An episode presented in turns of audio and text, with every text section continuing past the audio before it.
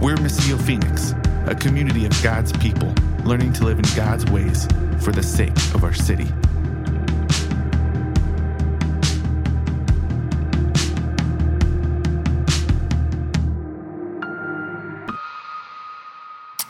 Uh, this morning, we're going to be going through the Lord's Prayer. Okay, the Lord's Prayer. Um, uh, my parents grew up Catholic, and so when we got to stay with my grandparents, uh, we got to go to Catholic Mass. And it was very different from uh, church that we were used to. Um, there was a lot of standing and sitting and kneeling, and then standing again, and then kneeling again. And I was like, this is much more participatory than just sitting in a chair all service. Um, but then uh, there were a couple times where uh, I remember we went to a mass, and my brother, uh, all I heard, I was sitting there listening to mass, and my brother started snoring. And all I see is my grandma, like, get up, get up, get up. But one of the things that I learned and one of the things that I memorized from going to Catholic Mass was the Lord's Prayer. And so when I, when Chris was like, "Hey, will you preach this Sunday? I got to go do my brother's wedding. Uh, it's on the Lord's Prayer," and I was like, "Oh yeah, I'd love to." And so the last probably six weeks, I've just kind of sat in the Lord's Prayer. I've made it part of my daily rhythm. That when I wake up in the morning, I just kind of say the Lord's Prayer.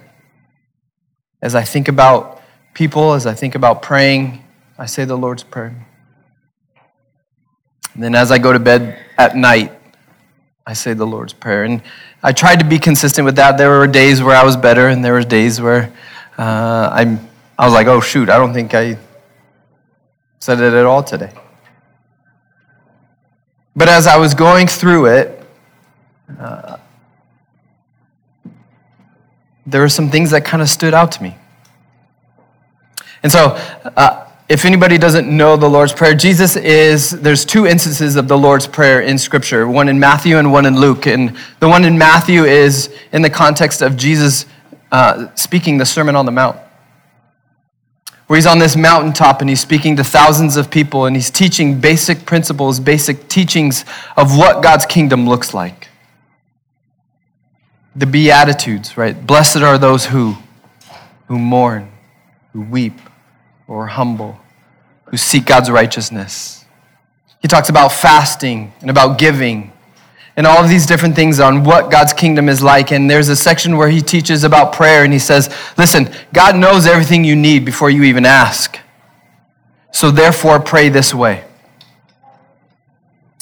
And the instance in Luke, his disciples actually ask, his disciples are probably like, dude, you, you go off and pray all the time. And none of us are really with you when you do that. And you're gone for a long time and then you come back. Like, what, what are you praying? And so they ask, Jesus, teach us to pray. What do, what do you pray when you go off and, and you pray to the Father on your own? Like, what do you say? Like, is there something we should be saying that you're saying? Teach us to pray. And so he says this as well the Lord's Prayer. And so the Lord's Prayer is does anybody know it off the top of their head? Yeah. Lord's Prayer is Our Father, who art in heaven, hallowed be thy name. Thy kingdom come, thy will be done, on earth as it is in heaven. Give us this day our daily bread and forgive us our sins as we have forgiven those who trespass against us. And lead us not into temptation, but deliver us from evil. For yours is the kingdom and the power and the glory forever. Amen. Good. It's a blessing to hear that. And as I'm praying this in the morning, there's some things that struck me. One, this is a very communal prayer. This isn't, Lord, uh, Jesus doesn't teach him to say, My Father in heaven, give me my daily bread. Don't lead me into temptation. It's a very communal. Our Father who art in heaven. Give us our daily bread. Lead us not into temptation. Deliver us from evil. And so, a lot of times as I was praying this, it, I felt that tension of like, I'm praying this by myself, and yet everything is about us and our. And so, a lot of times, what that led me to do is to pray for us and our. A lot of times, I, I wouldn't get past our Father in heaven, may your name be glorified or honored as holy. Right? We probably all have the old King James version of the Lord's Prayer memorized. And so, for us, a lot of times we're like, hallowed. I, I, I don't know what that means, but that's just what I learned, right? May your name be honored as holy. And so, as I'm praying this, our Father, it led me to pray for us, Missio. May this be true of us. That we go to God, that we understand who we are and who, in the light of who Jesus is. That we would enter into the presence of God. Not as a tyrant, not as a punisher, but as a father. What would that look like?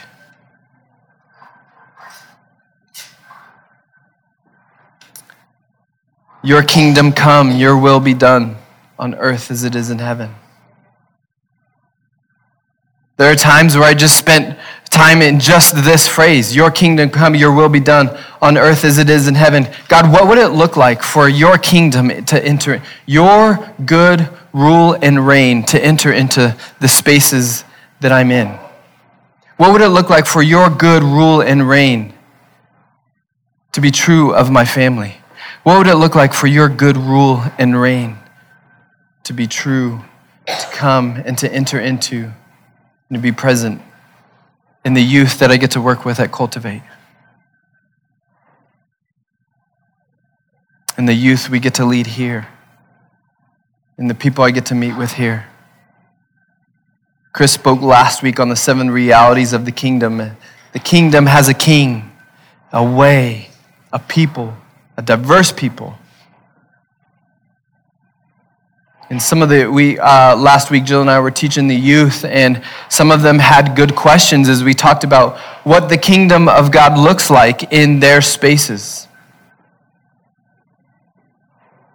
And some of them asked questions that I think we all ask at some point.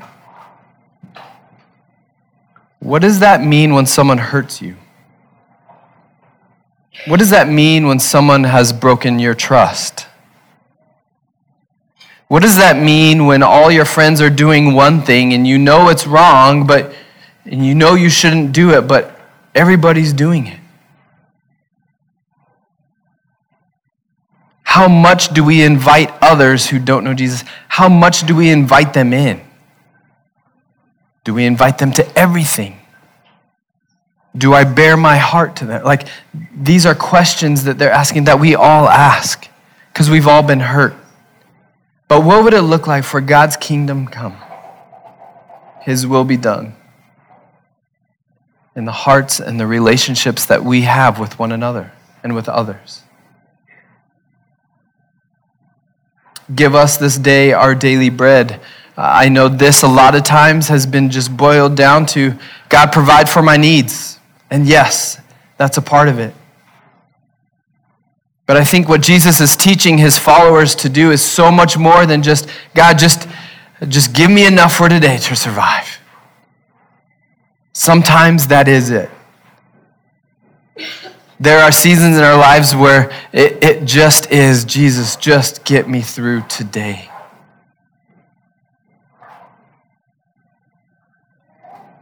But I think what more, what's, what we'll kind of explore even more is an invitation to continue to trust Him.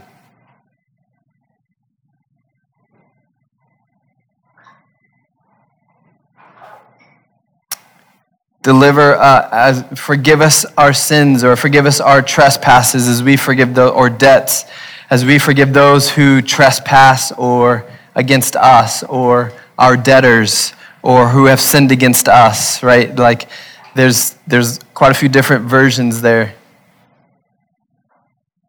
But the gist of like, Jesus, forgive us as we forgive those who have sinned against us. There's this call to action, right? There's that little phrase, as we. Jesus, forgive us as we also are forgiving. Now, this isn't a rule like your sins will not be forgiven if you don't forgive. Although in Matthew, Jesus does go on to say, right? Jesus does go on to say, uh, if you forgive others their trespasses, your heavenly Father will also forgive you. But it's more of an invitation of, uh, hey, as you experience the forgiveness of, of God, as you experience His grace and His mercy, it should lead you to be gracious and merciful and forgiving to those who have wronged you. As you experience the presence of God and His grace, how do you represent that grace, love, and mercy to those around you? And then finally, lead us not into temptation, but deliver us from evil. I know there's there tends to be some, but but wait a minute, I thought God doesn't tempt you, and that that word temptation is proper is probably more properly translated as testing than temptation. So God, don't lead us into testing, but deliver us from evil. For yours is the kingdom forever and ever. Amen. And so I, am not going to go into each of these. Honestly, like, uh, we could have probably done a sermon on just each of those phrases, kind of dive more deeply into it, but we don't have the time to do that this morning. Uh, there is a good little book. I forgot to bring it this morning. Uh, I was going to show you. If you want to dive into kind of more of the Lord's Prayer, uh, there's a good, a small book. Um, called The Lord and His Prayer by N.T. Wright. Um, it's a good short read. It's not a long one, but man, he, uh, he dives into some things that are just beautiful, that go beyond uh, just the prescription of the Lord's Prayer. And so, kind of what I wanted to do this morning is to just kind of invite us in that the, this Lord's Prayer has often been used as uh, sort of a prescription on how to pray. Right? You start with acknowledging that God is holy. You want what is true about God to be true about you and about your community. Then you're allowed to ask for what you need.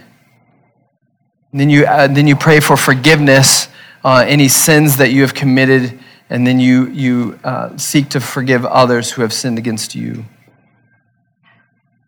Then you recognize what areas of your life or what areas of your heart tend to, tend to be bent more towards evil than towards good. You confess those things and you say, God, don't continue not to test me with these things, but deliver me from these things. And so uh, I have often heard uh, the Lord's Prayer just kind of as a prescription on this is how to pray. And, and that's certainly true. I think there's some of that that Jesus was teaching his followers. This is a good way to pray.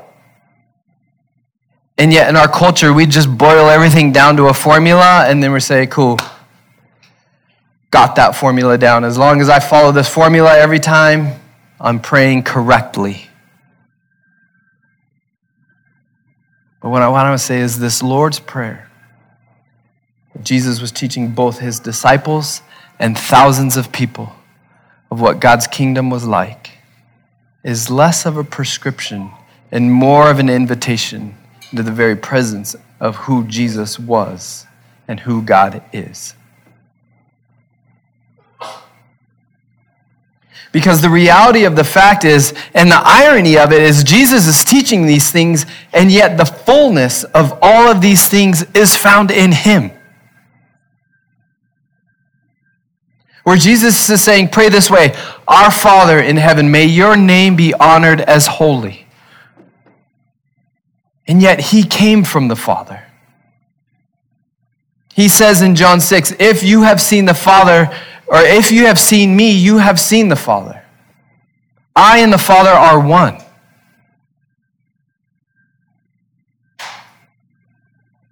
He is the fullness. There's anybody who could say in confidence, in a lovingly present, say, Our Father. It was Jesus. He knew God as Father. And yet he identifies, hey, our Father means just as I am allowed to say God the Father, just as I know God as a good dad, as a good father, I'm also inviting you to also call him Father. If you follow me, if you trust me, if you believe in me, you too can call God Father. Just as he calls you son or daughter, you can call God Father. As Jesus is praying, Your kingdom come, your will be done on earth as it is in heaven, the kingdom has come in the person of Jesus. The fullness of God's kingdom came in the person of Jesus. His way, what it's like to live in God's kingdom, is found in the purpose or in the person of Jesus. Give us this day our daily bread. It reminds me, uh, when I would pray that, it reminds me of Jesus. Uh, after he's baptized, he gets led, uh, it says the Holy Spirit leads him into the wilderness to be tested. And one of the first tests is the enemy says, Hey, I will give you, or, or no, he's hungry. After 40 days and 40 nights of not eating, wandering in this desert, the enemy says, Hey, you see that rock right there? Turn it into bread. Jesus says, It is written, Man shall not live by bread alone, but on every word of God. And so, give us this day our daily bread isn't just a, hey, God, provide for my needs today. It's an invitation to enter into the presence of Jesus, enter into the presence of God, and hang on every word that He says. He is the bread of life. There's certainly an aspect of, hey, I need something, Jesus, today. And yet, He knows even before you ask what you need. And like a good father, when we ask for bread, He does not give us stones or rocks. When we ask for good things, He does not give us a viper or a snake. He is a good father.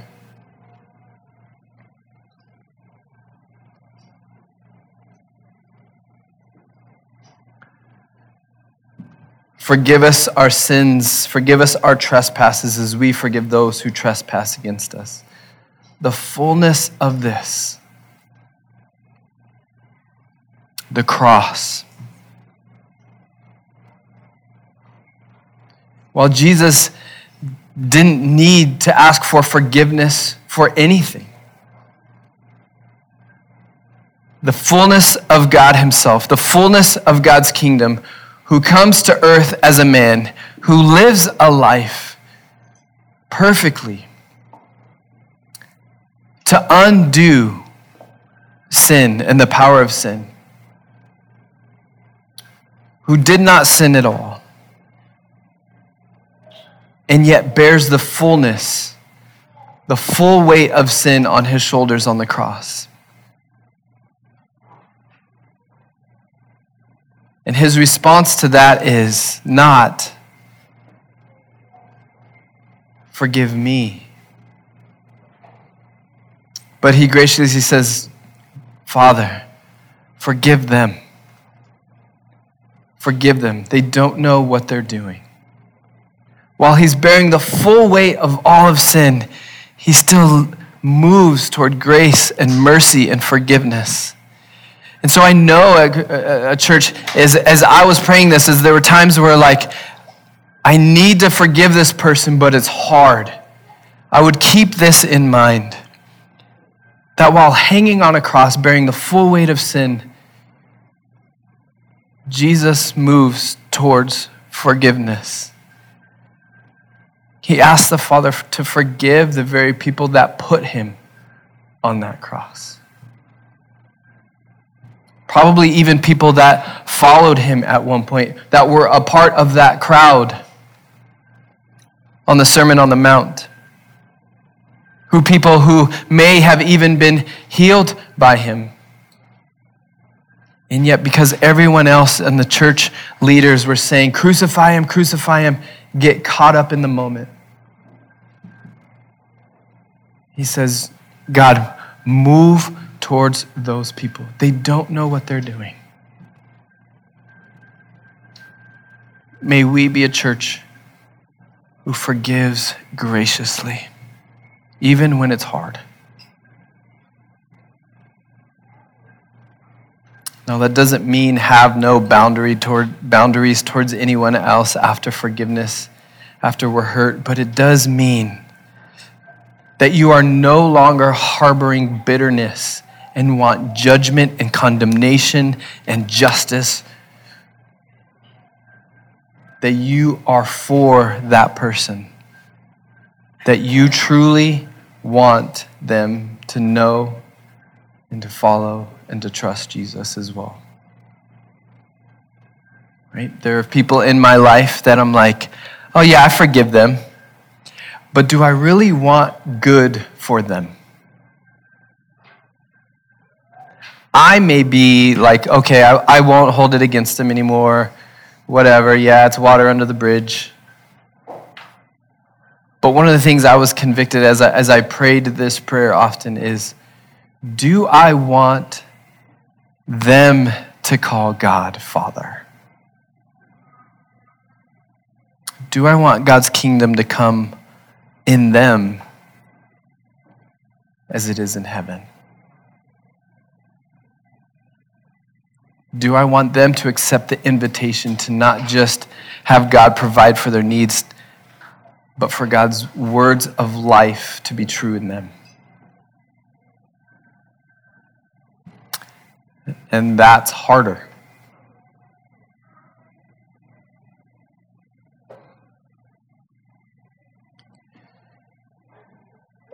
And lead us not into temptation or testing, but deliver us from evil. as Jesus entered into the wilderness to be tested. The curse of sin that was brought by man was undone by the man Jesus, by the Son of Man. That while at the very beginning of creation, when man decided to take the fruit and decide for themselves, we're going to decide for ourselves what is good, right, and beautiful. We hear the words of God. We see God. We get to walk with Him every morning in the garden. And He explains to us hey, I created this for you. In this bush, in this tree, there's so much potential. You can eat the fruit of this tree. Oh man, this bush, the berries that it, that it gives are sweet to the taste. These berries over here, they're going to turn your mouth purple, but they're good.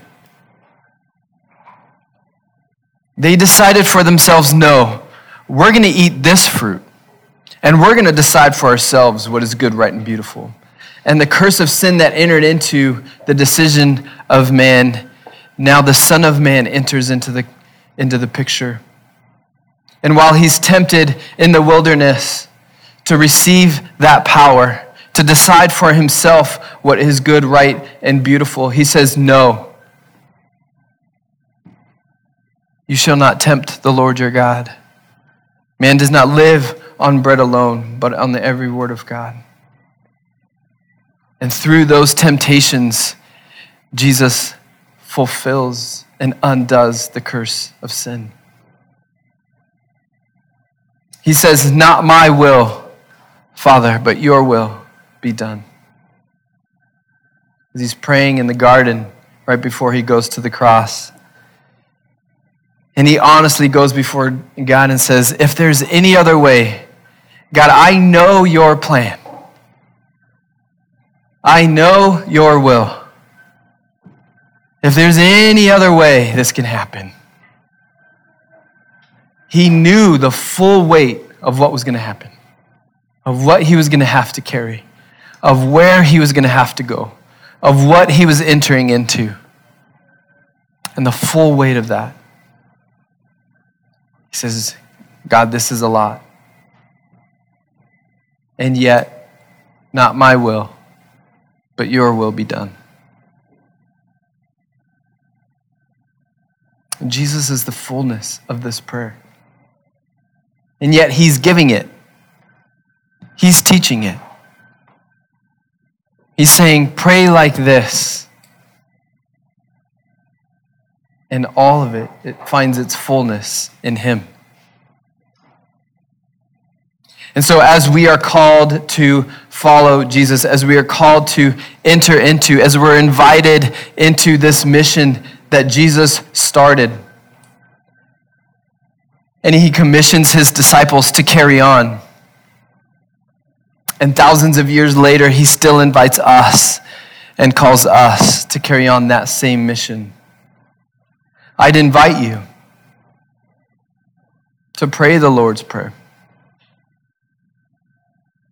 See how the Spirit moves and stirs in your heart. I know it can become mechanical and uh, a lot of times it, it just liturgical and just something we do. But as I've sat in it the last few weeks, the Spirit has done some work in my heart. So I invite us to maybe sit in the Lord's Prayer for a while and see what the Spirit does in your heart. How it moves you towards Jesus invites you to be in his presence. That with Jesus, you say, God, my Father, may your name be glorified. Your kingdom come, your will be done on earth as it is in heaven.